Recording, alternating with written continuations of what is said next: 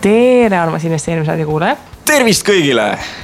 meil on saade numbriga kaheksakümmend kolm -hmm. ja selline uuel aastal uue hooga Äh, siis me mõtlesime, et täna räägimegi uue aasta plaanide tegemisest ja eesmärkidest ja kõigest muust. ja me sellest, kuidas tehniliselt eesmärke seada, oleme eelmine aasta rääkinud, rääkisime seal, kuidas kõik need smart põhimõtted, igasugused muud mõõdetav ja analüüsitav ja šalala. siis me mõtlesime, et seekord võtame natukene sellises lõbusamas võtmes ja, ja räägime natukene, et kas ja mida ja kuidas meie ise teeme mm. -hmm. aga kuidas me siis teeme? kuidas me siis teeme? mis me teeme? no see on äh, see äh.... tahad sa võib-olla rääkida sellest, mis sina kaks tuhat kuusteist aastal nagu välja lubasid ja mis sa siis tegid ja, ja kuidas nagu kaks tuhat seitseteist aasta põhjal nagu siis edasi võiks minna või kas on üldse midagi edasi minemas või kas sa oled mingi uue tööriista kuskilt leidnud või? Mul on äh, iga aasta olnud mõned sellised tõsised eesmärgid, nagu sellised päris eesmärgid, mis on see, et kui suur peaks olema portfelli väärtus ja mis võiks olla tootlus ja noh, nagu see, noh nagu ikka kõik need igavad asjad, mida sa Excelisse iga kuu trükid. ja siis on alati mõni selline eesmärk, mis peaks selline noh, natukene nagu tobe olema, mida on lihtsalt nagu fun jälgida, et. Trump mingi... presidendiks jah äh,? ei, ei, ei, see, see ei ole fun jälgida ähm,. pigem midagi sellist, et äh, üks eesmärkidest, mis ma juba, ma ei tea, mitu aastat tagasi välja hõikasin, see, et et Tallinna Vesi maksab äh, mulle näiteks äh, nii palju dividende, et äh, see katab mu veearved ära siin on kaks võimalust, kas sa käid väga vähe pesemas või siis sul on väga palju aktsiaid. sul peab lihtsalt väga suur positsioon olema, eks ju, noh õnneks veearve on kõikidest kommunaalidest üldiselt üks nagu väiksemaid, eks ju, et selle nagu noh iga-aastane ärakatmine ei ole nagu mingi väga selline nagu suur eesmärk. ja, ja teine, kuidas mulle meeldib vaadata, on sellised ähm, igakuised äh, või noh, igapäevased sellised püsikulutused põhimõtteliselt, et äh, ma siin aasta lõpus lugesin kokku, et, et Viino ja Mintos, et äh, nad mõlemad on nii usinad, et nad teenivad mulle ühe euro päevas. mis tähendab siis seda, et Statoili latte maksab kaks kakskümmend viis suur latte, väike latte maksab üks üheksakümmend viis. mis tähendab, et äh, see näide, mida tehakse kogu aeg investeerimisel, et noh, et ära seda lattet joo, eks ju, siis sa oled kunagi rikas. Äh, siis ma saan öelda, et no näed, et kui, et kui ma tahaksin, siis oleks võimalik iga päev selle latte juua ja, ja ei saaks see raha otsa, sest et investeeringud maksavad selle kinni ma arvan, et selle latte küsimus on pigem seotud sellega, et kui sa alguses hakkad pihta oma eesmärki seadma, motiveerima ennast, et ma nüüd hakkan, ma ei tea, panen kõva raha kõrvale ja hakkan investeerima seda, siis ongi see, et sul see lumevall keerlema saada, alguses võtab nii jubedalt aega, siis ongi see, et äh, aga hoia oma latte kokku, ära, ära seda täna veel võta, võta see näiteks äh, kahe aasta pärast, siis kui sul on portfell juba märksa suurem. et äh, no ma arvan, et sinu portfelli vaadates, siis sa võid juba võtta endale kolm lattet ka päevas, et sihuke nagu väga suva vist. no õnneks on see, et vaata mingi hetk nagu saab kohviisu täis, et ei ole enam nii mitut vaja. ja siis võtad tšai. jah, aga kuidas sul on, tõsised eesmärgid, mitte nii tõsised eesmärgid? Oh,?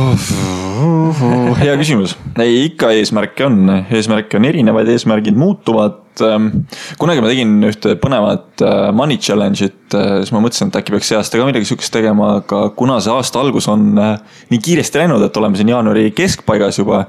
siis ma ei olegi midagi väga põnevat endale veel välja mõelnud, mis nagu motiveeriks iga nädal või siis iga mingisuguse perioodi tagant asju üle vaatama tobedatest eesmärkidest, äh, noh, ilmselt ma kuulun sinuga samasse kategooriasse, et mulle meeldib ka neid tobedaid eesmärke panna, et a la portfelli väärtus peab olema mingisugune X summa või siis äh, mul peab olema mingisugune selline koosseis kuskil mingisuguses äh, portfellis, mis äh, enamasti on küllaltki saavutamatu sellepärast et a la noh võta eesmärgiks, et crowd estate'i tuhat eurot igasse investeeringusse, aga aasta lõpuks peab olema nelikümmend viis investeeringut. siis sa natuke kalkuleerid ja vaatad, et mõtled, et nelikümmend viis tuhat crowd estate'i vist ei tule välja ei no siis on vaata motivatsiooni lihtsalt rohkem pingutada ma arvan, et siin võib see teine asi olla, et sa kaotad oma motivatsiooni ära poole pealt.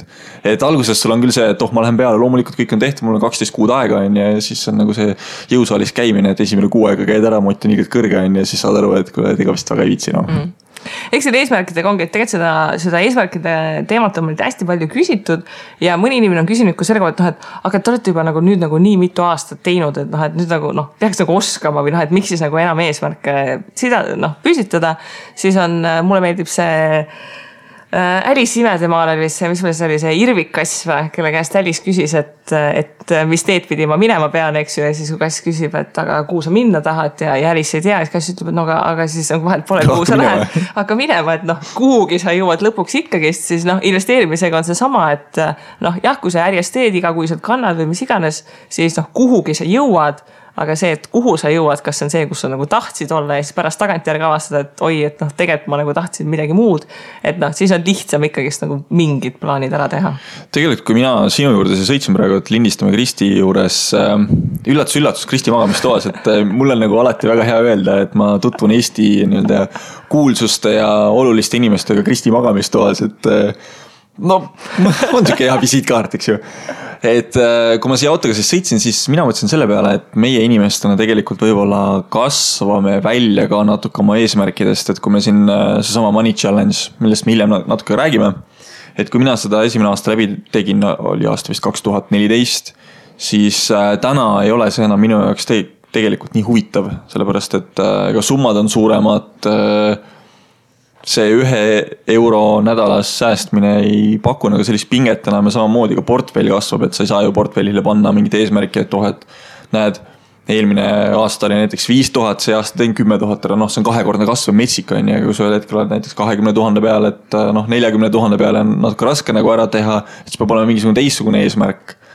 et äh, ma arvan, et me kasvame lihtsalt välja, sellepärast ongi see küsimus, et miks me nii hästi seda teha ei suuda et äh, meil peab olema see lumepall, mis kogu aeg pöörleb ja suuremaks läheb ja me peame suutma mõelda tegelikult veelgi rohkem kastist välja, et kui sa viie tuhande pealt kümne tuhande peale lähed, on ju, siis on see, et väiksed numbrid on ju, sa oled kuidagimoodi, tunned kodusemalt ennast. aga kui sul ühel hetkel numbrid on nagu suurusjärk suuremad, siis on see, et oot-oot, aga kuhu nüüd edasi, et äh, noh. no ja kui üks aasta on viiskümmend tuhat, siis ikka tuleb järgmine aasta panna sada tuhat eesmärgiks, ei ole siin nagu mingit noh, niisama ja. nagu pöidla keerutamist. ja, see on äh, hea eesmärk, võib-olla minu äh, selle aasta üks eesmärkidest on äh, väga lihtne, mis, me ei ole seotud kuidagi finantsidega, vaid lihtsalt minu endaga on see, et äh, tee rohkem, käi rohkem. et kui kutsutakse kuhugile, siis leia see võimalus, et kuigi jah, vot aega on nii, nagu ta on, on ju, aeg on meie kõige suurem ressurss. tihtipeale jääb aega puudu, siis võib-olla vabastada seda aega ja teha nagu asju mõistlikumalt a la noh. Facebook, keera kinni, ära ole seal tee Facebooki ajal mingit muud asja, mida sa teeksid muidu hilja õhtul kodus ja hilja õhtul kodus, siis kasuta seda aega muud moodi ära, et mine siis kellelegi külla või tee midagi tarka. eks see ongi see, et nagu finantsmaailma eesmärgid, noh, nad, nad ei saa olla ainukesed et noh, see on seesama koht, et tuleb meelde tuletada, et, et finantsvabadus ei ole eesmärk, et ta on vahend, et inimene tahab midagi muud teha ja see on see, milleks ta seda finantsvabadust soovib, et ta ei peaks nii palju raha üle muretsema, eks ju, et vaid ta saab reisida, puhata, mida iganes. et äh, eriti alguses on väga lihtne nagu ära uppuda, et noh, et sa nagu, see on nii põnev ja see maailm on nii suur ja kõik need Exceli tabelid ja kõik need koolitused, särki-värki, eks ju, ja siis sa nagu alguses matud sinna ära. ja siis mingi hetk sa nagu pistad nagu nina nagu see mutt sealt mullaaugust välja, et oo, mingi ülejäänud maailm on ka olemas, eks ju. et et, äh, et selle koha pealt äh, tasub jah meeles pidada, et igasuguseid muid äh, kasvõi et toitud tervislikult ja noh, kõik need muud klassikalised, mida ikka lubatakse, eks ju, aga sellises realistlikus võtmes võiksid tegelikult ikkagist olemas olla. kusjuures tervislikult toitumise idee on minu meelest päris äge. mul nagu üks sõber ajab seda smuutid.ee asja või boost mm -hmm. yourself ja nendel on mingi sihuke kolmepäevane detox kuur, kus nad siis põhimõtteliselt närivad püreestatud õune ja banaane ja mingisuguseid kapsalehti. et äh, alguses ma vaatasin ka nagu selle eest üle, aga ühel hetkel on see, et vaata, kui sa hommikul lähed tööle, sa teed selle mingisuguse kohvi, noh, mina teen siukse rotikohvi, purutass ja vesi peale ja. ja võib-olla natuke piima ka ja, ja, ja siis tead, sa jood seda hommikuti ja ühel hetkel on see, et sa tunned, et see see ei ole ikka päris see, mis ma tahaksin. siis ma olen ka nagu selle peale hakanud vaatama nüüd, et äh, äkki peaks ka mingisugust smuuti hoopis kaasa tegema, et kuidas see nagu minu enesetunnet nagu parandaks, et just vaatama ka nagu sellest finantsmaailmast natukene kaugemale, et okei okay,, finantseesmärk on seatud, võib-olla peaks nagu ennast kuidagimoodi aitama järgi ja kui sa oled ise järgi ennast aidanud, siis tõenäoliselt suudad ka järgmised finantseesmärgid nagu lihtsamini täita no seda ka ja, ja milleks sa seda raha kogud selleks, et olla nagu vana ja haige, eks ju, et ikkagi pigem, et nagu noh noor ja, ja jaksaks ja, ja viitsiks. no ma räägin nii, aga hakkame algusest peale, ehk siis äh, see on see, et äh, enne seda, et kui sa tead, kuhu minna, siis äh, see küsimus, et kus sa siis praegu oled, et noh, finantseesmärke ei, ei saa nagu enne seadma hakata, kui sa ei tea, mis seis on, et see klassikaline ülevaade tuludest ja kuludest, et meie oleme mõlemad nüüd äh, mingi neli aastat ja natukene peale vist aktiivselt investeerinud, et Taari, kas sina ikka pead veel eelarvet korralikult? Ei, ma ei pea eelarvet või õigemini selle asja nimi vist peaks olema kulude jälgija. et mm -hmm. mul ei ole sihukest eelarvet nagu ettevõtted teevad, et istuvad a la augustis kokku, et siis mõelda, mis järgmise aasta eelarve olema saab, et noh, see on sihuke natukene ma ei tea, mille pealt ennustamine. aga ma jälgin oma kulutusi ja tagasivaatavalt siis äh, mul on nüüd nelja aasta andmed enam noh, kolm, kolm pool, ütleme kolm tervet aastat ja siis mingisugune poolik aasta vist oli ka, aga see on, ma arvan, see info on natukene vananenud, sellepärast ma olen metoodikat muutnud vahepeal. Ja nüüd need kolm viimast aastat annavad mulle hea indikatsiooni kätte, et kui palju ma siis tegelikult kulutan erinevate kategooriate peale, et äh, jaa, ma pean paraku ütlema, et LHV Pank ei ole nii hea veel olnud, et nad oleksid mingisuguse eelarvete grupeerimise teinud, et ma pean suhteliselt käsitsi seda tegema, natuke tüütu on, aga noh teine asi on see, et kui sa kümme minutit nädalas leiad selle aja, et oma nädala kulutused kõik äh, ümber kanda sinna Google Docsi, siis see ei ole ka nagu nii raske ja siis selle kolmeaastase ajaloo põhjal on tegelikult väga hästi näha siis, äh, millised on minu kulutused olnud äh, näiteks toidule, autole, eluasemele ja siis investeeringutele, et seda on nagu väga põnev jälgida ja seda ma kindlasti soovitan kõigil teha ja et see ongi see esimene samm, mis sa tegelikult välja praegu tood, et saa aru, et kus sa siis tegelikult ka oled. Et see kass ütles nagu väga tabavalt Alice'ile, et noh, kui sa ei tea, kuhu sa minna tahad, siis võta suvaline suund kolmsada kuuskümmend kraadi ja hakka minema, on ju et investeerimise puhul ja säästmise puhul on see, et äh, ei ole mõtet hakata säästma, kui sa tegelikult ei tea, et kus sa üldse oled või mis, mis positsioonis, et noh, et äh, teenid kümme tuhat on ju, säästad siin äh, kümme eurot. et mis mõtet seal on, aga kui sa ei tea seda, siis võib-olla see kümme eurot tundub sulle nagu väga äge, sellepärast et sa teenidki selle kümme tuhat. A la iga päev tuleb mingisugune väike ülekanne kuskilt, et sa ei näe seda kümme tuhat korraga nagu arvel mm. -hmm. mina pean tunnistama ka, et mina sellist päris korralikku eelarvet ei pea, kuigi noh, tegelikult mul on väga hea ülevaade oma kuludest, et oma koduga seotud kulusid, neid ma track in eraldi Excelis. ja siis äh, SEB-l on see rahapäeviku lahendus, mis lubab äh, äh, kontosid peresiseselt ühendada Hmm. nii et ühte rahapäevikusse jookseb minu ja minu mehe kontod kokku, mis tähendab, et kui ma tahan üle vaadata, et mis seis on, siis seal samamoodi praeguseks rahapäevik on ka seal juba päris, päris mitu aastat olnud uh,. meil on vist äkki seal mingi kuue aasta info vist lausa juba koos, et seal on samamoodi, et noh ma, ma praeguseks olen sellises punktis, et ma ei pea nagu kartma, et kui ma nüüd igakuiselt ei jälgi, et siis ma nüüd lähen poodi ja nüüd nagu ostan lihtsalt nagu kõik asjad sealt ära, eks ju, mida vähegi osta on, eks ju. et noh, ma tunnen ennast nii palju, aga aeg-ajalt ikka, et noh, et see lifestyle creep, eks ju, et, et sa ikkagist nagu mingi harjud ja, ja nagu vaikselt mingid asjad, noh. kui sa ikkagist pidevalt ei jälgi, siis noh, täitsa ootamatult võid avastada, et aa kuule, et see, kui ikka väljas söömise peale läks ikka nagu väga palju pappi, et noh. aeg-ajalt tasub ikkagist nagu kriitilise pilguga vaadata ja, ja isegi siis, kui sa oled noh, ütleme ütleme selles äh, näiteks viiekümne protsendi klubis juba sees, eks ju, et siis mõni inimene mõtleb, noh, miks ma siis enam neid kulutusi vaatan, noh, et las ma naudin ja siis küsimus ongi see, et noh, et kas sa nagu tegelikult naudid. et kui sa ikkagist nagu võtad, vaatad neid kulutusi, siis päris sageli ma ikkagist ka avastan, et okei okay,, et see oli ikka nagu päris mõttetu asi, et noh, ma nagu teinekord, kui võtan hetke mõtlemiseks, et noh, siis ma sellist kulutust ikkagist ei tee.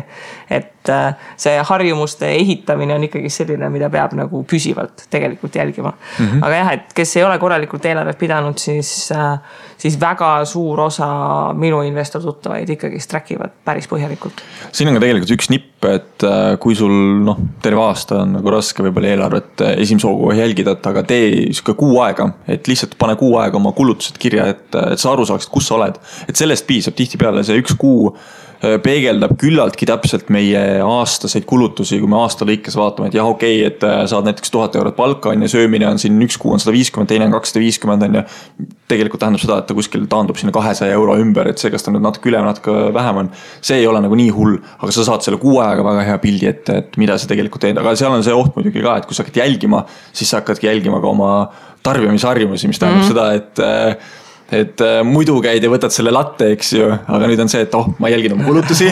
ma seda lattet ei kirjuta üles, et see peaks olema niimoodi, et sa lihtsalt äh, kuu aega siis noh, tegelikult on ju pangakaardiga maksavad inimesed, väga lihtne on see kuu aega. võta ajaloos tagasi tee kategooriad ja kirjuta asjad üles, siis see, see on veel kiirem mm. võimalus. ja et ei tekiks seda fenomeni, eks, et ma olen dieedil ja sa ja tellid nagu Big Maci joogiks on diet coke, eks ju. et äh, äh, kuidas see teaduses meil on, et vaata eksperiment, mida jälgitakse, et siis see tulemus ei ole enam sama, aga.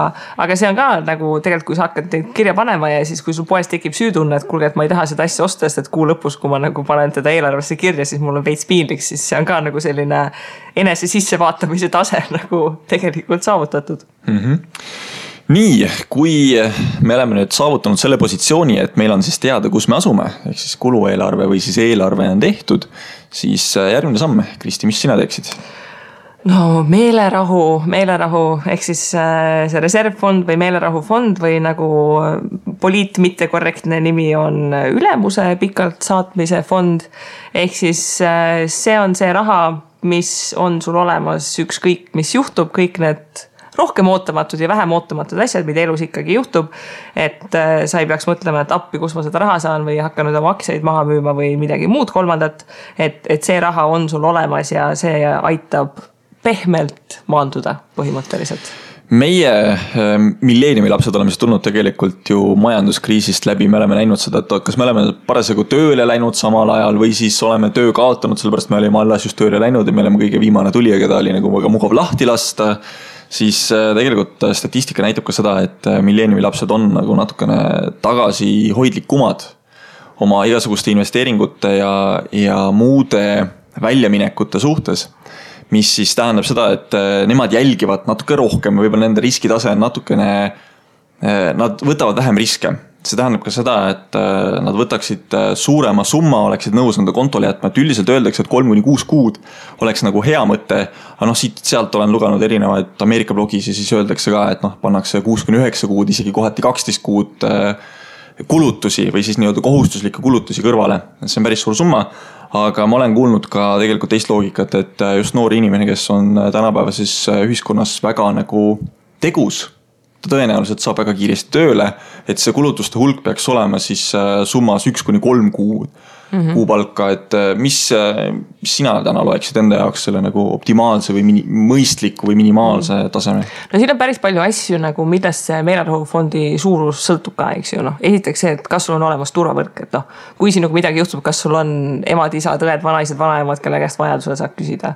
see, et kui palju inimesi sinust sõltub kas sul on lapsed, kas äh, sul on näiteks vanavanemad, vanemad, keda on vaja ülal pidada, eks ju, et kui sul on neli ülalpeetavat, siis ilmselgelt see meelerahufond peaks olema märkimisväärselt suurem, eks ju. ja noh, selle lihtsalt tööga leidmisega on ka see, et äh, noh, praegu meil on ikkagist Eestis väga madal töötus ja, ja suhteliselt lihtne on tööd leida. aga kui me ikkagist nüüd äh,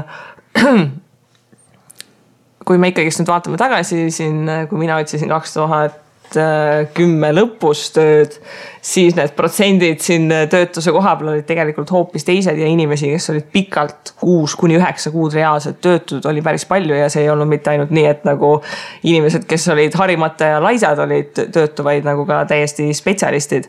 et äh, see enda selline riskitase tuleks tegelikult läbi mõelda ja, ja noh, mina õpetajana, ma olen seda korduvalt välja öelnud, et noh, ma peaks ikka nagu midagi väga hullu tegema, et keegi mind lahti laseks. aga siiski minul ikkagist on pigem rohkem kui kolm kuud, noh just neid selliseid äh, äh püsikulusid, et noh, ma arvestan mingid kodulaenud ja kodu ülalpidamised ja mingid sellised basic asjad, et, et see on mul ikkagist nagu võtta mm. -hmm. see on minu meelest päris hea just sellest samast vaatenurgast, et meie oleme seda kriisi kogenud ja Eestis, kui ka kriis peaks mingisugune tulema, siis tõenäoliselt ta nagu on natukene sügavam kui näiteks Ameerikas või mujal, sellepärast et me oleme selline noh, mõnes mõttes ääremaa ja ja kui ikkagi keegi ütleb, et ta meilt enam ei osta mingisugust toodet, siis see võib tähendada seda, et inimesi lastakse lihtsalt äh, paljudes sektorites lahti noh, ongi nii, noh, kui need isesõitvad autod tulevad, siis noh, Eestis on ikkagi päris nukker, eks ju. aga seda küsimust on ka päris palju tulnud, et äh, mis kujul meelerahufondi hoida sentides ja madratsi all. ütleme jah, mina olen selles kogukonnas, et mingi väike osa meelerahufondist peaks olema sularahas. juhuks, kui ei ole internetipanga ligipääsu, kui noh, mis iganes, noh, sularaha siiski läheb meil aastal kaks tuhat. kas Taara sinna alla läheb või? no Taarat, sul on vaja automaati vahetada, kui sul elektrit ei ole, siis ma ei tea, kas automaadid töötavad Okei. no ütleme, meelerahufond võib olla ka pudel viina, mille tööpehele vahetad, eks ju. igasugused variandid on võimalikud, aga üldiselt jah, mingi osa sules ja, ja mingi teine osa ikkagist noh, inimesed tegelikult muretsevad, issand jumal, et mu meelerahufond, et ta ei teeni mitte midagi. see, et ta ei teeni mitte midagi, ongi see sinu kaotus selle nimel, et ta on nagu reaalselt viie minutiga sa saad selle raha kätte, kannad üle, mis iganes. et äh, seal ei tasu nagu ennast selle raha teenimise koha pealt äh, üldiselt üle mõelda. ja üldiselt see meelelahufondi suurus ei ole ka nii suur, et äh, kui sealt pealt midagi ei teeni, siis see ei ole väga suur kaotus. jah, et. äh, Eesti on... palkasid arvestades, noh, mis, ma kujutan ette, et kui meie keskmine palk on siin äh, tuhat ükssada eurot vist äkki brutos Bruto, mhm. ja see tähendab siis umbes kaheksasada, üheksasada eurot netos. Ja sellest ka tegelikult ju seitsekümmend protsenti inimesi saavad vähem kätte. jah, Et- ja, ja mitte kõik ei kulu tegelikult nagu Kolme- vajalikele kulutustele. kolme kuni kuue kuu palk oleks siis antud juhul siin noh, mingi sihuke kaks tuhat kuni neli tuhat eurot, et äh, okei okay,, paned Viinosse, saad kaksteist protsenti aastas, see oleks jah, mingisugune kakssada nelikümmend, kolmsada eurot äh, aastas juurde raha. aga samas Viinos on ka see, et äh, sa ei saa seda raha kohe kätte. Ülekanded kõik võtavad aega, nii et kogu see saaga võib võtta mitmeid päevi aega ja kui sul mingisugune keeruline olukord on a la noh, keegi sureb ära, sul on mingi matusekulutused vaja tasuda nüüd ootamatult ja kohe, siis eh, noh, see kõik võtab aega ja pigem hoida seda raha ikkagi kuskil reservis olemas. ja, ja noh, tänapäeval tuleb ka sellega arvestada, eks ju, et meil on igasugused toredad rahvusvahelised maksepühad, kui internet ei tööta ja raha ei liigu, igasugused jõulud ja muud asjad, eks ju. et, et sellega tasub äh, valmis olla mm, -hmm. aga meelerahufond peab olemas olema ja ma pean ka ütlema, et kui ma olen ka enda tuttavate investoritega rääkinud, siis vähemalt keegi pole julgenud nagu valju häälega välja öelda, et ei, mul ei ole, et nagu mis asja, sellist asja pole vaja, et nagu enamikel ikkagist on see sa saad oma portfelliga võtta seda rohkem riski, mida kindlam su seljatagune tegelikult on mm. -hmm. ja tihtipeale on ka see, et äh, investeeringud ei tule ju nii ootamatult kõik välja, et äh, sa näed crowd estate'i või, või siis estate guru investeeringuid ette, et kas sinna on nagu võimalik teha seda ja kui sul on nüüd mingisugune puhver olemas. see meelerahufond ei ole näiteks äh, kolme kuu optimaalne palk vaid on kuue kuu oma, siis sa saad ka kasutada nii-öelda puhvrit, et äh, sul raha lihtsalt seisab nii kaua meelerahufondis, kui sa leiad sobiva investeeringu ja saad osa sealt välja võtta, et mitte kõik, aga lihtsalt mingisuguse osa, et mina näiteks kasutan küll seda strateegiat, et ma ei hakka nagu suruma seda raha kuskile suvalisse kohta sisse, vaid ma ootan endale sobivat investeeringut ja siis vajadusel võtan selle sealt meelerahufondi täiendfondist ja siis panen investeeringutesse nii, siis äh, samm kolm, mida ka kõik finantskurud siin õitsevad, et maksta kõrge intressiga laenud tagasi. kuidas nende kõrge intressilaenudega, mina pean üles tunnistama, et minul on elus olnud tervelt kokku üks laen, mis on minu eluasemelaen, mis on hetkel väga tore, tal on negatiivne Euribor ja kui ma saaks, siis ma ei maksaks seda mitte kunagi tagasi. aga pagan, ma praegu ikkagist otsast maksan, et saaks kunagi järgmist äh, kodu osta. aga, aga lisaks sellele mina olen väga teadlikult pingutanud selle nimel, et ei peaks laenu võtma, sest et siis on kohe ikkagist noh, natukene on see kivi ikkagist jala küljes. eesmärgi seadmise osas äh, mul just tuleb meelde see, kus äh, ma lõpetasin gümnaasiumi ära ja siis ma seadsin endale eesmärgiks, et bakalaureusekraadi ma pean saama ilma õppelaenu võtmata. noh, õppelaen viis protsenti on ju, see ei ole küll väga suur võrreldes noh, kõrge intressiga laenudest, me ilmselt räägime ikkagi kümme protsenti kuni seal sada protsenti. selles vahemikus, et see on nagu kõrge, siis äh, ma ei olnud äh, toona nii tark, et äh, mõista seda, et ma võtan siit odavat raha ja investeerin selle kuskile välja, sest tegelikult ega sihuke kaks tuhat kaheksa aastal polekski võimalik olnud seda väga kuskile investeerida, sellepärast et ühisrahastus ei olnud tol hetkel veel arenenud väga majanduskriis oli parasjagu peal, et siis oli kõik nagu nii, nii väga must. et äh, väga õigesse auku läks minu jaoks see investeering. et ma ei võtnud seda laenu, kuigi ta oli madala intressiga. ja, ja ma mäletan seda, ma veel planeerisin, et aa, et käin selle suve siin tööl, siis lähen sõjaväkke, siis saan veel vabaks, saan veel neli kuud tööl käia, et äh, sellega klattida ära siis oma arved ja siis ma põhimõtteliselt käisingi niimoodi suveti tööl, et suvel teenisin siis raha, et äh, talve ja noh, sügis kuni kevadperiood üle elada aga, aga mul on olnud tegelikult ka üks äh, laen, mis oli intressiga neliteist koma üheksa protsenti ja ma olen selle ennetähtaegselt tagasi maksnud tänaseks, väga tubli. ma tänan, ma tänan. selle laenu ma võtsin selleks, et äh, osta siis tegelikult auto. ja autoga oli see, et mul lihtsalt vana auto hakkas nii käest ära kukkuma, et ma siis otsustasin, et okei okay,, et ma lähen vaatan, mis siis turul pakkuda on.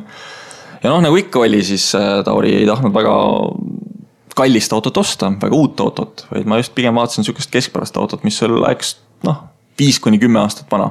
sellepärast, et autode hinnad kukuvad nii müstiliselt kiiresti, et äh, ma ei näinud nagu mingisugust eelist, et ma võtan täna kümne tuhande eurose auto ja viie aasta pärast on viis tuhat eurot väärt, et pigem ma võtan kohe selle viie tuhande euro väärtuse auto ja võib-olla viie aasta pärast on ta kolm tuhat eurot väärt, on ju, et ma olen nagu kaotanud auto väärtusest äh, märkimisväärselt vähem. aga noh, pankadega on kohe korra nii, et äh, kui sul auto on äh, teatud vanusepiirist üle, siis paraku arvestatakse sinna igasugused lisakoefitsiendid juurde. loomulikult mina olin tol hetkel äh, küllaltki noor meesterahvas, mis tähendas seda, et esimene puu. vastu seda ma pidin ennast kohe kindlasti surnuks sõitma, et see liisingu intress, kuumaksed, kaskod, kõik asjad kokku oli lihtsalt nii müstiline, et kui ma nüüd vaatasin seda krediidipanga sihtlaenu pakkumist, siis äh, iga vähegi mõtlev inimene sai aru, et äh, mina, minu puhul need riskid, kes ma nagu vana pensionär sõidan, on ju, üle kolmanda käigu sisse ei pane maanteel, siis äh, pank hinnastab mind valesti ja ma leidsin ise, et ma suudan ennast paremini hinnastada, kui ma võtan selle nii-öelda kallima intressiga laenu, millel tegelikult olid äh, muud kõrvalkulud olid märksa madalamad. ja ma siis võtsin selle laenu, maksin ilusti ma arvan, sihuke kolmkümmend kuud ja siis äh, viimased kuus kuud oli see, et kuna pank ütles mulle, et kui sa tahad kodulaenu saada, siis ole hea, saa sellest laenust lahti, ma ütlesin, no suva, et raha on olemas praegu selle hädaabifondis natuke rohkem, et äh, maksan ära, et no mis, mis tas ikka siis on. ja maksin ära ja siin võib, võib-olla tekibki küsimus, et äh, miks on meil punkt kaks ja punkt kolm sassi aetud, et äh, miks on kõigepealt hädaabifond ja siis alles maksa in, äh, laenud ära. sellel on tegelikult väga lihtne loogika, on see, et äh, tihtipeale ei ole väga palju soodsam varasemalt tagasi maksta seda laenu. et nad tahavad ikkagi saada lepingu lõpetamise tasu ja mida kaugem või mida pikem see periood on, siis seda suuremat summat tahetakse, et alguses on lihtsam puhvrit korjata ja natukene aidata seda laenu taastada, näiteks kui mina praegu võrdlen, et kas ma oleksin lõpuni tiksutanud või see varem tagasi maksnud, siis äh, summa summarum väga vahet poleks olnud mm. -hmm. seal on äh, teine asi ka tegelikult, et äh, see laen on sul juba käes, eks ju. ja sellist olukorda tekitada, et okei okay,, sa maksad selle laenu tagasi, sul meelerahufondi ei ole ja midagi juhtub ja siis sa pead uuesti laenu võtma.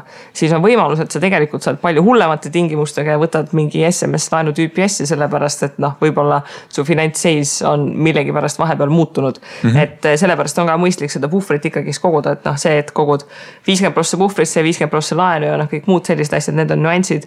aga jah, et äh, maksta see laen ära ja siis, kui esimest korda külmkapp katki läheb, siis kohe nagu uus järelmaks peale võtta, et noh, see ei, ei aita ka tegelikult sealt august noh, ennast välja kaevata. ja see on üldse väga huvitav äh, selline dialoog või dilemma, ma ei tea nüüd, kuidas õigemini öelda oleks, et äh, on, on inimesed, kes tegelikult väga hästi langevad sinna kategooriasse, kes ütlevad, et ei, kõik sulas, kõik lauale kohe otse ja on teine grupp inimesi, kes siis ütlevad, et ei, ma võtan loomulikult järelmaksu, sellepärast et äh, aga number on väiksem ja ma suudan seda maksta, on ju. aga vaata nende järelmaksudega minu meelest, no mina olen sinna pigem ka raha kohe lauale ja mitte järelmaksu võtta, et järelmaksu võtan siis, kui see asi on nagu majanduslikult minu jaoks mõistlik ja, ja see põhjus ongi see, et võtad siit täna ühe järelmaksu, kakskümmend eurot kuus, võtad järgmise järelmaksu, kolmkümmend eurot kuus juurde, noh ikka suudad, on ju, viiskümmend pole väga palju. siis läheb külmkapp katki, sa pead võtma veel mingisuguse, sellepärast et hädaabifondi pole siis juhtub veel midagi, lõpuks on sul noh, kokku kogunenud juba mingisugune kolmsada eurot järelmakse ja siis ühel hetkel vaatad, et no kuidas ma sellest enam nagu välja saan, samas. Telefoni tahaks ka ära vahetada, tahaks uue saada, kas ma siis võtan mm. või ei võta.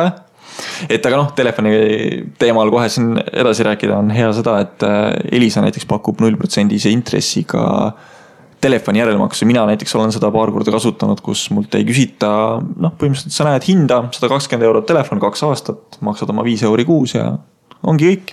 ja tead, ma tahtsin just seda välja tuua, et teatud teenuste puhul on see, et äh, see, et nad võtavad sult äh, null protsendiga järelmaksu, on tegelikult arvestatud sisse nende sellesse Äh, customer acquisition cost'i, eks ju, et see on see raha, mis nemad matavad selleks, et sa kliendiks saad, sest et noh. samamoodi sa ostad neilt telefoni, sa oled nende klient, sa maksad igakuiselt neile niikuinii ja noh, küll nad su pealt nagu teenivad, eks ju, eriti kui seal on mingi kaksteist kuu või kaheksateist kuu leping. et äh, mina ka telefoni ostmisel olen see hübriid, et ma maksan üldiselt midagi sisse ja siis, kui nad mulle piisavalt head järelmaksutingimust pakuvad, siis ma jätan midagi nagu sinna tiksuma lihtsalt sellepärast, et ma tean, et ma selle ülejäänud raha investeerin. aga, aga jah, selles suhtes tasub nagu Äh, väga korralikult uurida, et sageli mingid sellised lihtsad järelmaksud natuke siin ja, ja natukene seal, et äh, siis sa satudki sellesse tsüklisse, et äh, sa jõuad tänapäeval, kui enamik tooteid suhteliselt plaanitult lagunevad, siis sa jõuad enam-vähem selle viimase makse ära teha ja siis järgmine kuu tuleb kiri. aga kuulge, meil on siin midagi head ja ägedat sulle pakkuda, et noh, et kas, kas sa ikka tahad, et äh, mul on viimased telefonid olnud nii, et ma olen need nagu ära maksnud ja siis nad on mul käinud nagu pärast seda veel. ja siis ma nii naeran, et nagu reaalselt mingi kaks päeva pärast seda, kui sa teed selle järelmaksu jaoks viimase maksu tuleb kiri. aga meil on uued mudelid, et noh, kus sa siis nüüd ei osta, et mulle tunne, et mu telefonipakkuja peab mind imelikuks, sellepärast et ma ei ole nagu aasta aega pärast järelmaksu lõppemist uut telefoni ostnud, et nagu mulle tunne, et see on Eestis mingi täiesti arusaamatu asi. kas ma peaksin ennast tundma kuidagi alaväärikalt. selles mõttes, et mul on telefon, mis maksis kaks aastat tagasi mingi sada kakskümmend kuus eurot ja ma jätkuvalt kasutan seda. imelik oled, täiega imelik. ma arvan. täiega imelik. okei, aga lähme punkti number neli juurde, mis on siis võib-olla natukene positiivsemates nootides, sellepärast et punkt kolm me vist rääkisime ära, et sinul ja. pole üldse põhimõtteliselt laene olnud ja minul on üks õnnetu olnud mm. -hmm. et äh, punkt neli on siis ähm, eesmärgi seadmise nii-öelda see kõige põnevam osa, kus sa siis äh, tegelikult äh, öeldakse, et sea endale mingisugune äh, suurem eesmärk või noh, big ticket item, mida sa tahad teha ja, ja minu meelest oleks hea ka juurde panna sinna mingisugune finantseesmärk ja sa teed need kahte asja nagu paralleelselt korraga, et see oleks nagu kõige vägevam.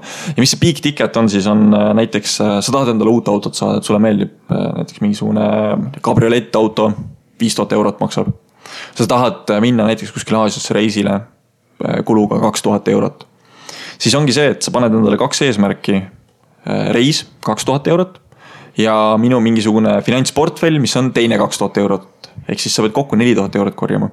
ja siis sa nagu võrdselt panustad mõlemasse. et lõpuks on see, et kui sa jõuad selle reisi eesmärgini, et see on tehtud, sa saad minna reisile siis on sul jätkuvalt olemas mingisugune finantsiline puhver, millega sa saad nagu edasi areneda ja sa saad nagu oma finantsseisukorda veel paremaks muuta. et äh, lihtsalt niimoodi, et ma korjan reisi jaoks raha, siis käin reisil ära ja siis hakkan nagu seda tsüklit otsast peale, et see mulle tundub, et äh, me ei arene mitte kuskile seal. ja, et idee on siis selles, et Äh, kui sa selle säästmise lõpetad eesmärgi nimel, et siis sa oleksid lõppkokkuvõttes paremas finantsolukorras kui siis, kui sa alustaksid, et sa käid oma reisid ära, eks ju, aga sul on, sul on midagi ikkagist tehtud. ja noh, eks inimestel on neid eesmärke tegelikult igasuguseid, et sellega üldiselt inimestel abi pole vaja, et kui sa küsid inimeselt, noh, et, et kui nagu raha ei oleks mureks, et nagu mis sa tahaksid teha no siis ikka tuleb neid eesmärke, no problem, et äh, lihtsalt noh, tuleb, tuleb arvestada, et võib-olla päris kõike korraga ei saa teha, et natukene tuleb valida, et mis see aasta ja, ja mis järgmine aasta. mulle meeldis äh, väga, kunagi Kristjan Liivamägi ütles, äh, ma ei mäleta, kus kohas see täpselt oli, aga ta seisukoht oli umbes selline, et jah täna ma ehitan portfelli, ma pean selleks tegema järeleandmisi, see tähendab seda, et kui ma saan ainult kord aastas reisil käia ja teised käivad neli korda aastas, siis äh, ma olen nõus tegema selle ohverduse, et äh, kümne aasta pärast käia kaheksa korda nädal mm, -hmm. aastas reisil. nädalas. nädalas, no kui. noh, hommikul Soome ja õhtul Lätti mängib välja küll. aga jah, et äh, see, see on selline enesedistsipliini ja motivatsiooni küsimus, et äh, tasub äh, arvestada, et äh, kõrval inimesed, kes kulutavad, sageli kulutavad raha, mida neil ei ole ja, ja vahest võib tekkida ahvatlus, et noh, et ma tahan ka ja siis tasubki panna mõni selline for fun eesmärk ka, et käid sügisel või kevadel kuskil oma D-vitamiini kogumas. aga jah, et neid investeerimise eesmärke ei, ei saa ära unustada nii ja siis, kui sul on eesmärgid paigas, siis on loomulikult küsimus see, et aga kus ma siis selle raha saan, et punktis üks panid siis paika, et okei okay,, olen nüüd sellises positsioonis enam-vähem, et tulud on sellised, kulud on sellised, nagu midagi väga üle ka ei jää.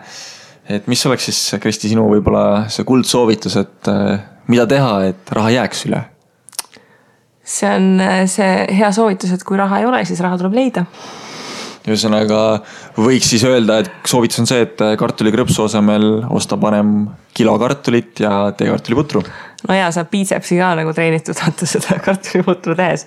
Ähm, et idee on põhimõtteliselt selles, et äh, see on selline mindset'i küsimus et sa võid mõelda, et oi appi, raha nagu üldse ei ole, mitte kuskilt ei saa ma ei ole võimeline säästma, kõik on nii halb, Rootsi pankurid võtavad ära. ja see on selles suhtes selline väga hea nagu ennast täitev ennustus, et kui sa mitte midagi ei tee, siis mitte midagi ei juhtu ka. ja siis on pärast hullult hea konstanteerida, et mitte midagi ei juhtunud, mul oligi nagu õigus. et äh, tasuks nagu seda teistpidi mõtlemist harjutada, et ähm, noh, okei okay,, et praegu ei saa, aga, aga nagu katsetaks midagi, et äkki nagu tulevikus saab et noh, see üks pool ongi see puhtalt säästmine, eks ju, et kui sa tead, kus sul raha läheb, on võimalik vaadata, et kas sealt on nagu võimalik äh, äh, kuidagi nagu midagi kokku lükata ja, ja teistpidi noh, kui, kui ei jää midagi üle, siis tuleb välja mõelda, et no aga mida ma teen selleks, et jääks üle, kuskilt tuleb seda juurde teenida üks võimalus selleks on ju tegelikult see, et me vaatame oma tarbimisharjumused üle ja proovime leida kvaliteetsema toote või teenuse selle asemel, mida me täna tarbime. et sama kartulikrõpsu näide ongi see, et äh, tudengitele ikka meeldib äh, kartulikrõpsupakk osta ja siis äh, kaks kuni neli õlut. juuakse need õlled ära, vaadatakse ka jalga, jalgat ja süüakse krõpsud ära ja siis on kõht ikka tühi ja minnakse, võetakse keemiaputkast üks purks nii, keemiaputka on TTÜ juures üks äh, putkakene, kus äh, müüakse. kuule, sealt, sealt saab isegi ma millagi, ühesõnaga ma ITK-st tulen, siis ma ootasin päris lihtsat rolli, ma esiteks mõtlen, et kuidas inimesed toidumürgitust ei saa, sest see putka näeb nii kahtlane välja. teiseks, minu meelest seal saab mingi eur viiekümne eest burgerit, nii et ma saan jumalast aru, miks tudengid seal käivad ja siis ma üldse ei imesta, kui ta mingi selline mystery meat põhimõtteliselt ka on. kassilihast see, seda meie praegu ei öelnud. aga jah, üks küsimus ongi see, et mina näiteks enda puhul ka see, et esimesed paar aastat, kui ma seal ülikoolis käisin, siis samamoodi krõpsu ja säiakest ja muud sellist pahna, aga ühel hetkel oli siis see, et avastasin kuskilt potikese, et ajasin selle kuumaks ja selgus, et vot ise süüa teha on nagu märksa soodsam. ei pannudki kööki põlema vett keetes. ja ei pannud ja mis kõige positiivsem oli, oli see, et see toit oli märksa toitvam ja maitsvam kui seda noh, nagu nad ütlevad, rotipurksi süüa kogu aeg. et äh, noh, siin ongi see, et äh, raha säästmise neid nippe ja kõike on väga palju, aga noh, kõige lihtsam asi on ka see, et inimesed siin aasta alguses teevad lubadusi, et äh, õppidagi ise ära mingi oskus, mis sul raha säästab. õpidki näiteks süüa tegema või õpidki, ma ei tea, õmblema või autot parandama või noh, mida iganes oma veetorusid hooldama. et midagi sellist praktilist, mis sul endal on see rahuldus, et ma õppisin midagi selgeks ja mille tulemusena reaalselt aasta lõpus sa ütled, okei okay,, et mul nagu see summa jäi nüüd kulutamata, et selle ma saan kõrvale panna. meil on äh, Kristi ja siis veel, kas äh, kuus või seitse liiget, palju meil on, sihuke huvitav siseringi nii-öelda vestlusnurk, kus meil on äh, huvitavad inimesed koos ja siis üks inimestest soovitas, et näed, Udemis on praegu kümme euri iga kursus, et äh, tahate, siis minge ostke. Ja mina siis läksin ka ostsin kaks tükki programmeerimisega seotud, et äh, ma mõtlen, et äkki peaks selle panema oma challenge'iks, et teeks selle Java kursuse läbi ja vaataks, et kas hakkab pappi tiksuma või ei hakka. No näed, miks mitte, mina oma Java projektiks ehitasin endale Balti börsi äh, teenustasude kalkulaatori, kasutan täitsa siiamaani. Ja, ja siis ma teiseks projektiks äh, veebirakendustes ehitasin endale ühisrahastuse liitintressi kalkulaatori, mis mulle korralikult igakuist liitintressi arvutab, nii et äh, täitsa maast leitud vaba aeg, et ei pea käsitsi enam arvutama. No vot, ja kui sa veel maha suudaksid müüa selle tööriista või siis mingi subscription baasil tegema äh, teha mingisuguse sellise, kus inimesed maksavad sulle, et nad saaksid kasutada seda, siis oleks eriti äge. no ja see oleks juba business plan'iks, aga noh, et põhimõtteliselt on äh, väga palju võimalusi, kust seda raha leida ja, ja selleks number üks koht on see, et äh, sa pead lihtsalt mõtlema, et äh, no võib ka maast leida, mõnikord, kui maha vaadata, võib sealt ka raha leida. aga, aga see mindset'i klõps, et äh, tegelikult ma pean selleks ise midagi tegema ja muutma, et seda raha kuskilt leida. nii ja siis kõige lihtsam, mis on samas kõige raskem uh. -huh. Äh, on see, et sa ei, mingit asja püsivalt pidevalt teed, näiteks äh, võtame spordi tegemise, et äh, sa suudad maratoni joosta, kui sa iga nädal kolm korda näiteks käid ja jooksed mingisugust äh, vahemaad, on ju. ja kui sa seda üks hetk ei tee, siis tõenäoliselt sinu võimekus maratoni joosta ka väheneb, samamoodi on meie finantsidega. kui me ei suuda distsiplineeritult mingisuguse perioodi tagant raha kõrvale kanda oma tuludest, siis meil on nagu väga raske kuskile finantsiliselt jõuda. Ehk siis äh, võtmesõna siin on automatiseerimine mm. -hmm. mina näiteks automatiseerin, mis tähendab seda, et pangad on nii üldiselt väga lahked, et nad lasevad meil teha mingisuguseid perioodilisi kandeid ja püsimakseid mm. -hmm. ja üks võimalus, kuidas mina seda teen, on LHV kasvukontole iga kuu läheb äh, sõltuvalt nädalate arvust sada kuni sada kakskümmend viis eurot, ehk siis kakskümmend viis eurot nädalas mm. -hmm. Ja see on selles mõttes nagu väga mugav tööriist, et äh, mul on seadistatud, et iga kolmapäev läheb mu arvelduskontolt raha maha ja kolmapäeva õhtul siis toimub see äh, osakute ostmine. ja mina sisuliselt ei pea muud mitte midagi tegema, kui vahest pangas imestama, et oota, miks mul raha nii vähe on. Sest ta on maha ka läinud jälle. See ongi kõik ja tegelikult automatiseerimine ongi see põhivõlu, et äh, paneme enda eest asja töösse, et me ise ei peaks sellega tegelema, sest kui me ise peame tegelema hakkama, siis noh, see on selle jooksmisega, et kui sul ei ole nagu seda närvi, et sa pead minema välja mingi noh, ütleme lund sajab või vihma sajab või ütleme, ilmastik on kehva, sa ei lähe seda tegema. aga kui see asi toimub automaatselt kogu aeg, noh põhi, põhimõtteliselt võime vist mingisuguse lindi analoogi tuua, et lint on sul toas, vahet ei ole, mis äh, ilm see väljas on ja sul on sõbraga kokku lepitud, et näed, vaata nendel kuupäevadel peate nagu jooksma, muidu maksab üks äh, teisele viiskümmend eurot, on ju. siis noh, tõenäoliselt sa käid mm, -hmm. jooksed. Sellepärast, et ei ole ilmal mõju ja sa tead, et sul on mingisugune väline mõjur ka veel olemas. Mm.. et selle automatiseerimise puhul, et äh, noh, kindlasti väga paljud äh, raadiokuulajatest on ka lugenud igasuguseid erinevaid rahaga seotud raamatuid ja psühholoogilised nipid ja mis iganes.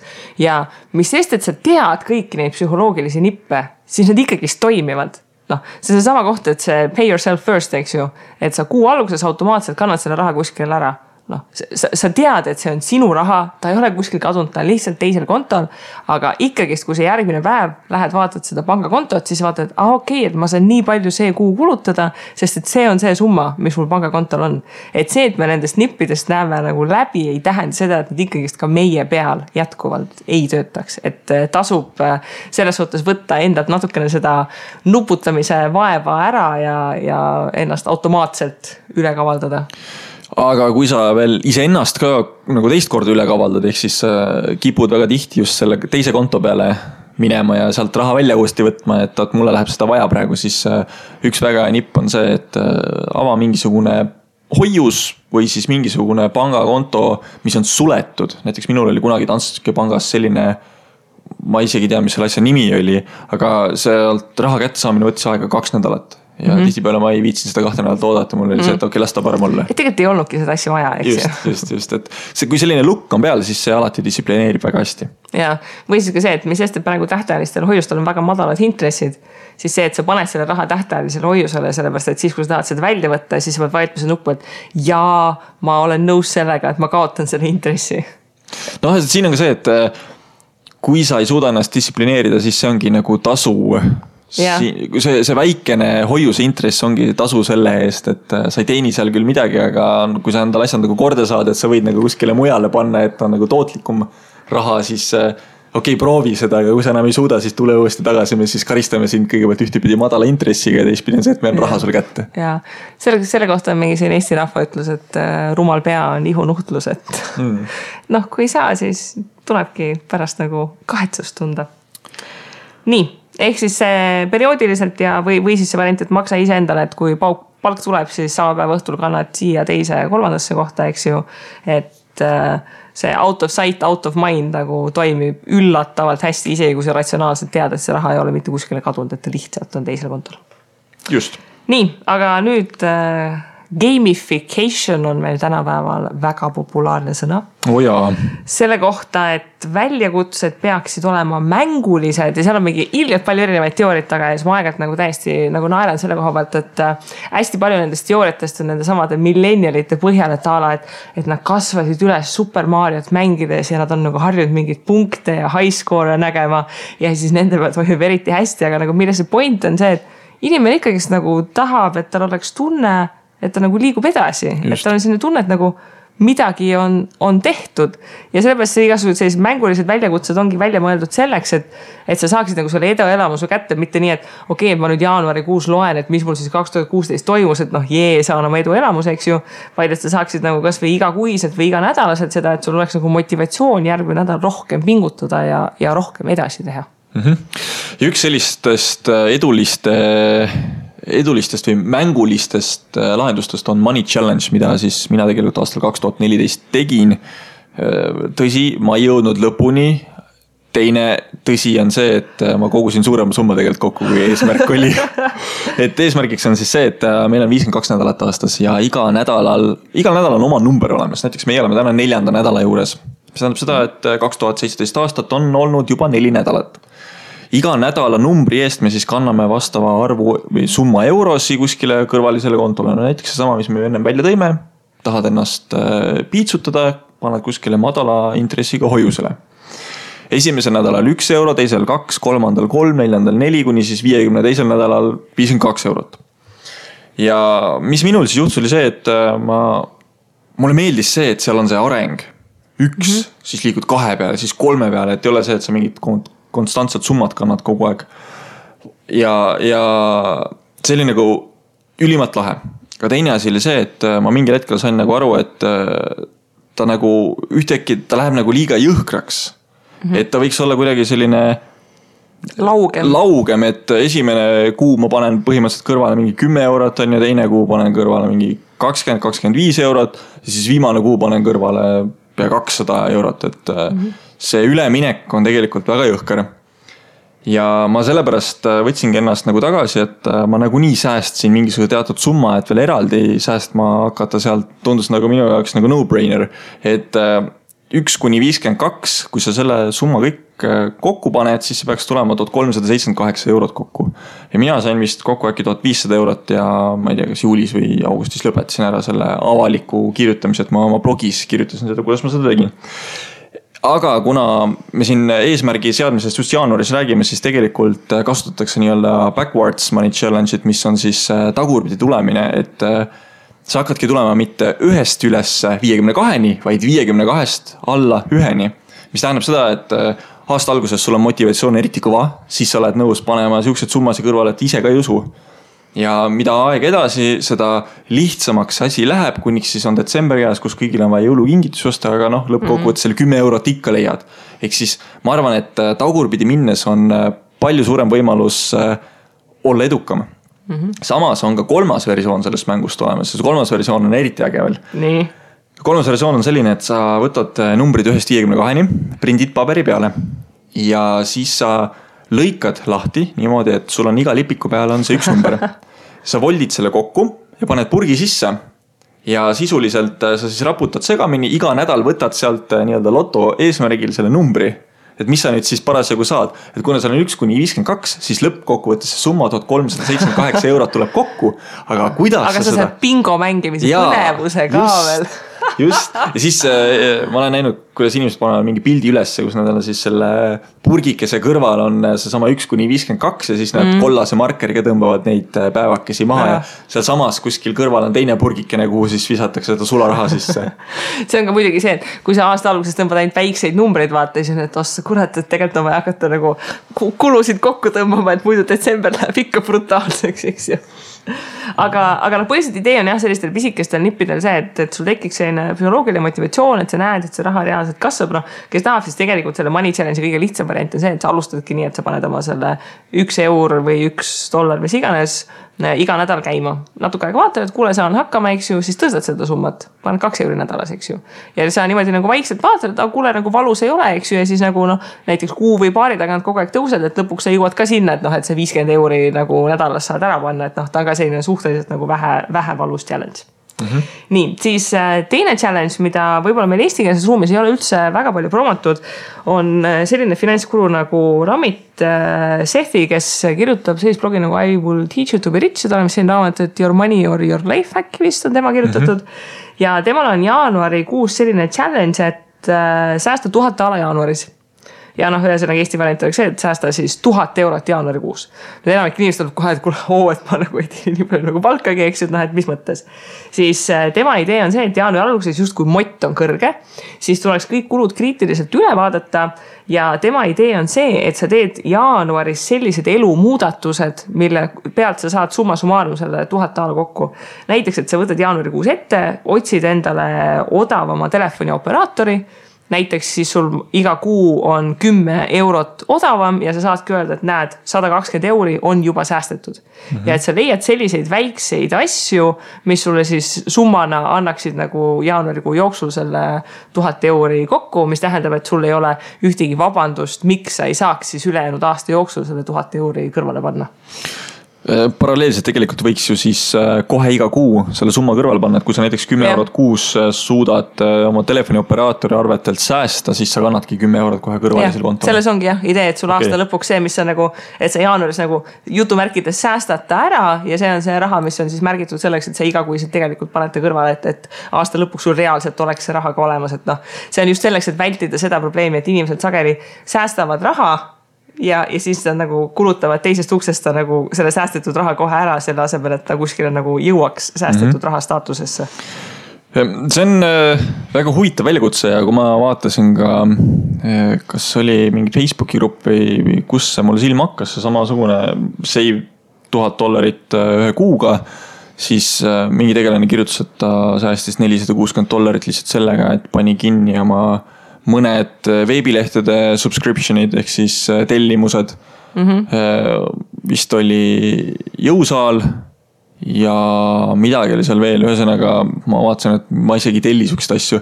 aga USA on nagu väga tarbimispõhine ühiskond, et seal nagu seda challenge'it on väga liht-, väga palju lihtsam teha kui, kui Eestis et ma arvan, et meil ei ole nii palju krediitkaarte, meil ei ole nii palju igasuguseid tellimusi inimestel, et äh, siin midagi väga palju kinni panna oleks, et. no samas, kui sa mõtled, see tuhat euri, eks ju, ta on siis kaheksakümmend euri kuus hmm.. et noh, tegelikult see keskmise palgaga inimese puhul tähendab kümneprotsendilist säästumäära. ah muidugi latteid ju.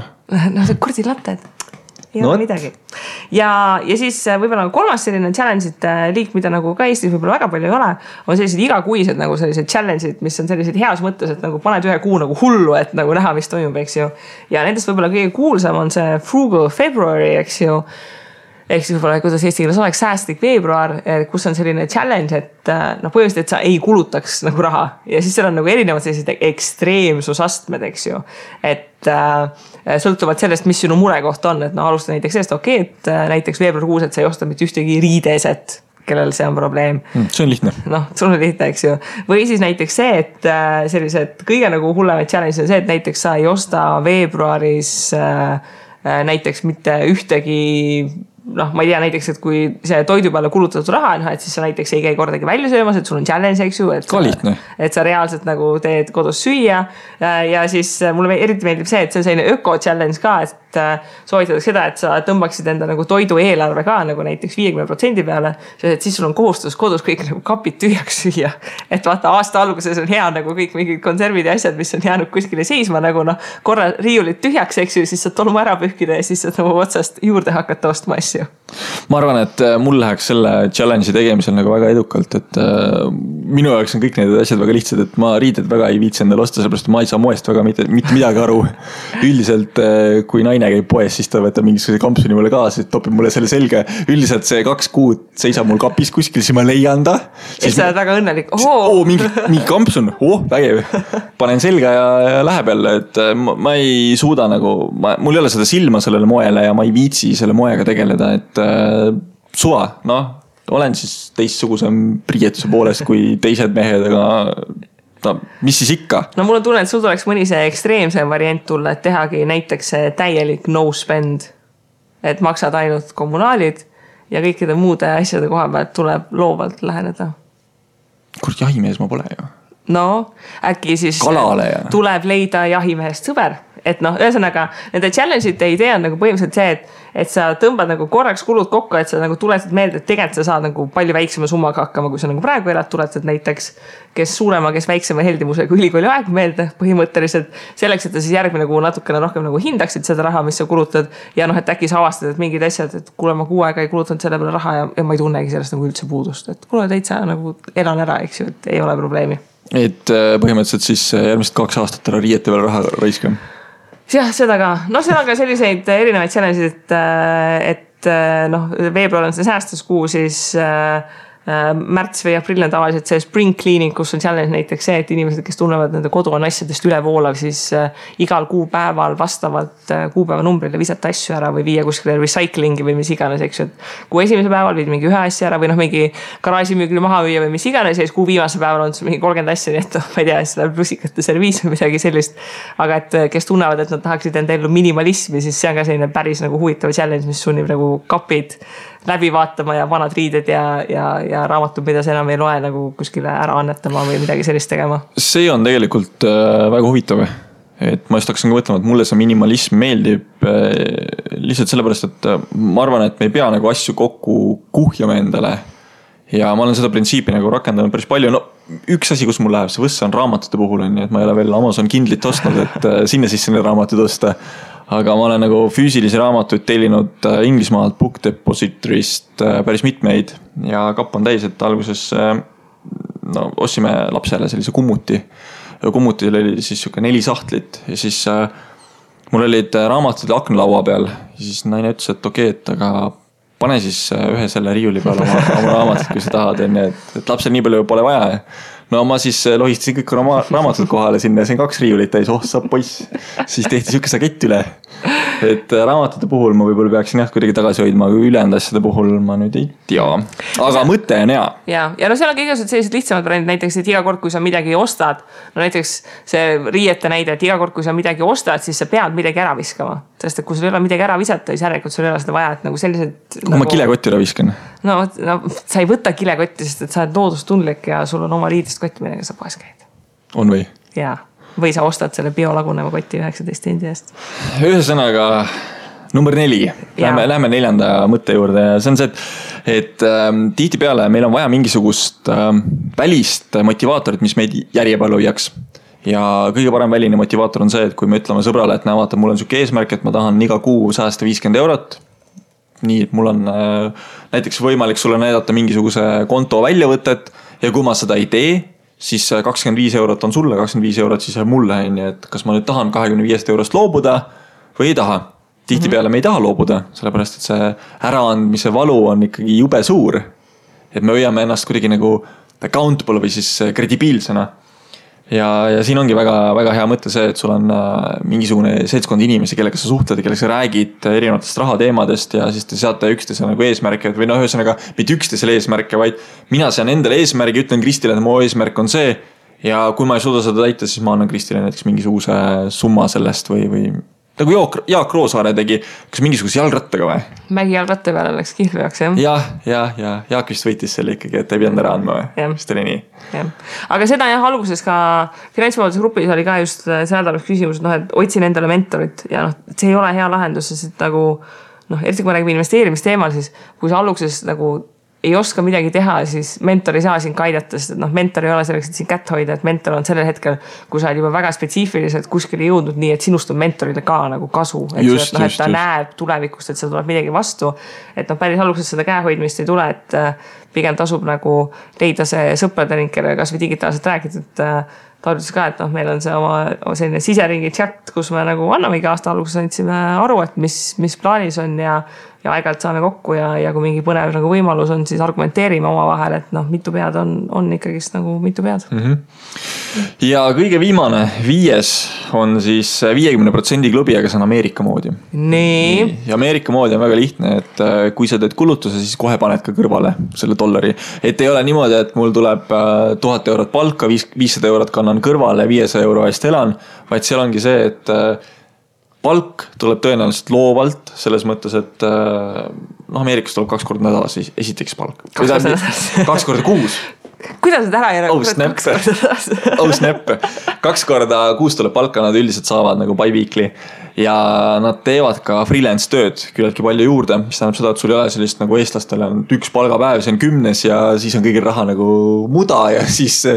Üheksa... kaheksandal on päris nukker ja kaheksas, üheksas on siis kurvad päevad, et nende puhul on jah see, et äh, kuidas distsiplineerida on väga lihtne, et äh, saad raha, teed kulutuse, ostad ühe latte kaks viiekümne eest, siis paned kohe kaks viiskümmend kõrvale mingisse mm -hmm. kassasse Nendel on loomulikult ka mindid ja muud sellised äh, tööriistad, mis aitavad. Acorn ja, ja kõik. mis aitavad sellised. jälgida ja no tegelikult Eestis on äh, vist äh, Pocopay laadne lahendus olemas, et nii kui käid, ostad, siis kannad kohe mingisugusele kõrvalkontole, et mm -hmm. sul on mobiilis äpp olemas, väga sihuke lihtne lahendus, et kes sularaha kasutada ei taha aga see Ameerika stiil on nagu jah, väga äge, et sunnib punkt üks otsima uusi tulusid, sellepärast et äh, nii on ikka päris frustreeriv vist elada, et eh, kulutad kümme dollarit poes, aga tegelikult rahakottist on kakskümmend dollarit läinud. no siis hakkad kohe nagu palju rohkem mõtlema selle üle, et kurat, on see ikka nüüd seda väärt, eks ju muidugi on, alati on. alati on ja, mõtle sa saad sama palju raha ju kõrvale panna. ja, tähendab seda, et eh, tegelikult eh, aasta aeg elamiskulusi kaetud. jah, et noh, üpris nagu kõik need challenge'id, noh, nad võivad nagu tunduda natukene tobedad ja noh, mida kauem sa oled investeerimisega tegelenud, siis ka võib-olla nad ongi natuke tobedad. aga noh, mingi hetk nagu tekibki selline rutiin, et noh, tegelikult kui sa oled finantsdistsipliini paika pannud, siis noh, investeerimise, eriti pikaajalise finantsvabaduse saavutamise puhul, investeerimine on väga igav ta on mm, -hmm. ta on mhm. nagu tõesti nagu igav, sellel hetkel, kui sul nagu saad nagu süsteemid käima, eks ju, kui sa just ei lähe nagu turult otsima mingit adrenaliini, eks ju, siis noh kannad raha ära, natukene jälle kasvab, järgmine kuu kannad peale, vahepeal natuke rebalansseerid, järgid siia-sinna, noh noh, ei ole nagu selline nagu silmi sütitav nagu põnevus, eks ju. ja siis ongi vaja nagu natukene sellist äh, fun'i juurde. Ja ma pean ütlema, et äh, Kristil on selles mõttes õigus, et äh, vaadates, kuidas intressitulu kasvab äh, null euro pealt kümne euro peale, on umbes kümme korda huvitavam kui saja pealt kahesaja peale. jah. paraku nii ta on. jah, et noh, see see protsentuaalne kasv nagu näeb seal lihtsalt nagu noh, alguses ei, nii või, nii võimas, eks ju, nullist kümnele, noh, see on tootmatus on lõpmatu, eks ju. see on midagi uut, vaata, see ja. on sinu jaoks uus asi ja see on põnev ja sa jälgidki kogu aeg seda, et sa käidki iga hommik vaatamas, aga kui sa oled lõpuks seal saja peal mm. jõudnud, et saja pealt kahesaja peale liikuma hakata, siis on see, et aa okei okay,, ilmselt no mingid numbrid muutuvad kuskil ja ega ta nii põnev nüüd ka ei ole enam, et see ja. uudsus on üle läinud. et seal on see vahe ja noh, see hetk, kui uudsus on üle läinud, siis tulebki nagu leida mingit sisemist nagu distsipliini, kui, kui motivatsioon enam lihtsalt ei kanna, et nii äge on. Zenni. Zenni, jah. vot, aga kas oleme vist tänaseks siis äh, taaskord oma mõtted kõik kokku võtnud? jah et lingime seal blogipostituses ka paar mingit erinevat challenge'it, et kes on huvilised, saavad vaadata nagu sellist eesmärkide seadmise meistriklassi, et kõik ei pea nagu alati väga tõsine olema. aga jah, mina, mina väga soovitan selliseid äh, lisaks nagu tõsistele eesmärkidele midagi natukene rõõmsamat ka panna, siis, äh, siis vähemalt äh, aasta lõpus, kui nagu pingutades oma viimaseid kasvuprotsente kokku lugeda, siis saad vaadata, et aa näed, aga pagan see latte iga päev, vot see on ikkagist tehtud ja kui teil, head kuulajad, on siis mingisugune oma challenge, millest te tahaksite rääkida, siis info at investeerimisraadio.eu on aadress, kuhu meile võib alati kirju saata ja me hea meelega alati loeme need kirjad läbi. tõsi, teinekord võtab vastamine natukene aega, sellepärast et äh, me oleme laisad. me jah, mis sa siis kohe välja ütled niimoodi. me ei, päris ei saa öelda, et laisad oleme, aga me tihtipeale peame ka Kristiga omavahel konsulteerima, et kui me vastame, et, et ei oleks niimoodi, et äh, üks vastus on ühtemoodi, teine vastus on teistmoodi. jah siiski me ootame teie kirju väga, väga, väga. Neid on põnev lugeda. võite saata tegelikult ka mitte ainult äh, mõtteid, milliseid challenge'id teha, vaid äh, täiesti, kuidas teil läinud on, kuidas teil läks aasta kaks tuhat kuusteist. Neid lugusid lugeda on äh, väga vahva, et kas see olnud Kristi, kes just mulle mõni nädal või päev tagasi rääkis mingisugusest lugejakirjast, kuidas investeerimisraadio on ta maailma muutnud niimoodi, et saab üha Jeesus ja ta, ta lubas kunagi saatesse meiega tulla, rääkida, kuidas läks. no vot. aga meie omalt poolt soovime teile siis ka head eesmärkide seadmist, et äh, kõik tõsised eesmärgid saaksid täidetud ja et siis kõik äh, lõbusad eesmärgid teid äh, motiveeriksid. head kahe tuhande seitsmeteistkümnendat aastat. jah, hurraa, tšau. tšau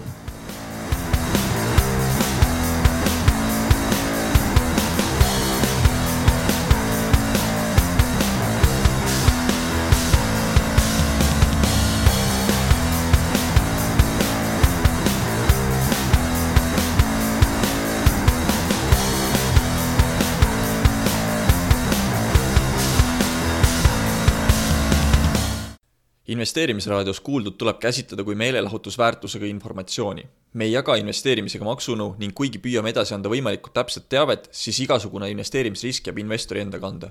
ükski investeerimisraadios nimetatud tehing ei kätke endast soovitust antud vara osta või müüa